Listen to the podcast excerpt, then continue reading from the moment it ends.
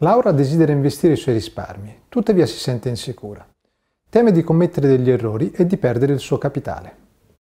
Mi sai dire quali sono gli aspetti a cui devo stare attenta nel passare materialmente all'investimento dei miei risparmi?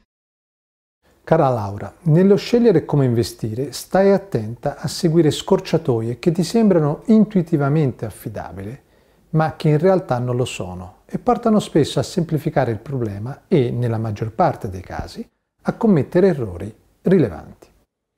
Gli errori più comuni riguardano il modo con cui gli individui raccolgono ed elaborano le informazioni che riguardano l'incertezza sul valore o sul rendimento futuro di uno strumento finanziario. La raccolta di informazioni è una fase critica. Il problema è che le persone sono influenzate dalla facilità con la quale possono reperire e richiamare alla mente le informazioni. Così facendo possono commettere degli errori nella valutazione dei titoli. Ti faccio un esempio. Immagina di voler investire in azioni. Come fai a decidere su quale azienda puntare? Beh, mi informerei sui giornali, Considererei le azioni che sono più frequentemente scambiate sul mercato o più trattate, oppure cercherei tra quelle che nell'ultimo periodo hanno avuto i risultati migliori. Ecco un chiaro esempio del problema.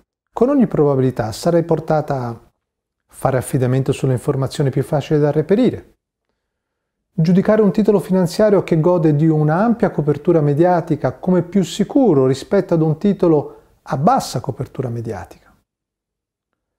Estrapolare le previsioni sull'andamento futuro di un titolo sulla base soltanto dei risultati più recenti.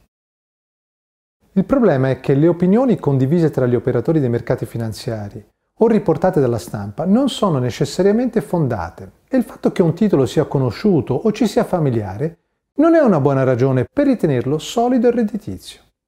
Potresti infatti essere portata ad investire in un titolo solamente per il fatto che sponsorizza una squadra di calcio o perché ti porta l'energia elettrica sotto casa. Inoltre è chiaro che le performance passate del titolo non assicurano affatto che gli stessi rendimenti saranno ottenuti anche in futuro, mentre erroneamente siamo portati a pensare che lo siano.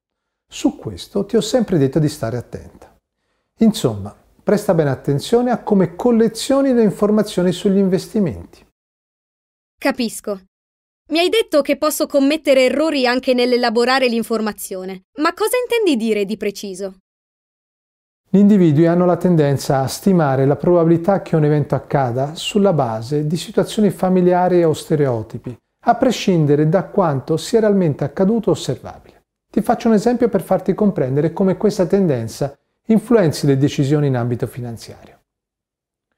Vuoi fare un investimento per i prossimi tre anni.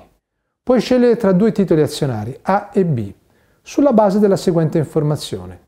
Nell'ultimo triennio il titolo A ha avuto una performance fortemente negativa, mentre il titolo B, al contrario, ha avuto una performance fortemente positiva. Quale scegli? Senza dubbio quello con performance positiva. Quindi sei ottimista verso i titoli che hanno avuto una performance positiva in passato rispetto a quelli che hanno ottenuto risultati più contenuti o addirittura negativi.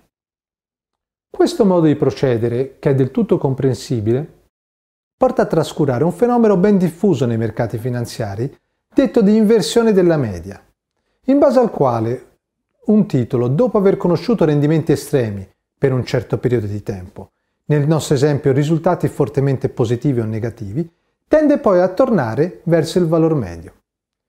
Quindi un titolo che ha avuto un rendimento fortemente positivo sarà con ogni probabilità sopravvalutato e potrebbe conoscere rendimenti molto deludenti in futuro e viceversa, un titolo che ha avuto una performance assai deludente in passato potrebbe essere sottovalutato e potrebbe invece sorprenderti positivamente in futuro. Tutto chiaro? Sì. Un'altra cosa a cui prestare attenzione è che molti hanno la tendenza a rimanere ancorati mentalmente a un certo valore di un titolo osservato in passato, senza considerare ciò che è successo più di recente. Questo può portare ad una valutazione non corretta dell'andamento del titolo in futuro. Il prezzo osservato in passato agisce come un'ancora e quindi pensi che il titolo debba naturalmente tornare verso quel valore in futuro. Altri esempi di atteggiamenti non proprio razionali sono l'eccessiva sicurezza e l'iperottimismo.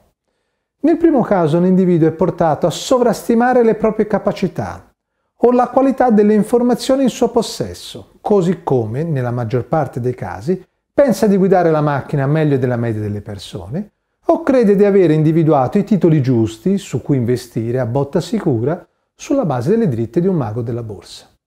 Attenzione, ricordatelo bene, i guru della borsa non esistono. Nel secondo caso, quello dell'iperottimismo, un individuo può sovrastimare la probabilità di eventi positivi. Che conseguenze possono esserci? Fare previsioni troppo ottimistiche o fidarsi troppo delle proprie capacità di valutazione può indurre a effettuare investimenti ad alto rischio anche quando si è molto avversi alle perdite. Un individuo può sovrastimare la probabilità di esiti favorevoli o sottostimare la variabilità dei titoli. Si dice che un individuo è in preda all'illusione del controllo, in altre parole tende a trascurare l'importanza del caso e pensa che le sue abilità personali siano preponderanti. Tipicamente, ad esempio, un individuo non è onesto con se stesso. Assegna i risultati positivi degli investimenti a suo merito, alla sua capacità di scegliere i titoli, e i risultati negativi li assegna semplicemente alla sfortuna. Gli effetti di questi atteggiamenti possono essere un eccessivo rischio e una diversificazione limitata. Ma come posso difendermi da queste trappole?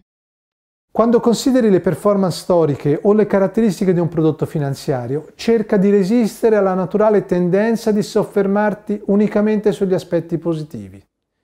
Dovresti poi confrontare le previsioni che hai fatto in passato sull'andamento dei titoli con le performance effettive per capire se sei davvero capace di prevedere il futuro o se fai degli errori sistematici. Ti suggerisco inoltre di andare alla ricerca dei dati e delle notizie che potrebbero contraddire il tuo punto di vista e di confrontarle con quelle che lo supportano.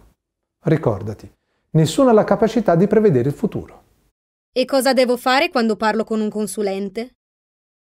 Ti suggerisco di evitare di andare dal consulente senza esserti chiarita prima gli obiettivi che vuoi raggiungere con il tuo investimento, l'orizzonte temporale e il profilo di rischio o rendimento che vuoi ottenere. Il consulente può essere interessato più alle sue commissioni o della banca che all'appropriatezza dell'investimento per te. Per queste ragioni diffida sempre quando ti presenta un'unica forma di investimento dicendo che è la migliore, in modo generico. Cerca sempre di farti dare più alternative e cerca di capire le caratteristiche dei titoli facendo domande. Non ti vergognare mai di fare anche quelle più banali. Ricordati che è sempre buono il motto che dice non capisco, non compro. Grazie per i tuoi suggerimenti. Ne farò tesoro.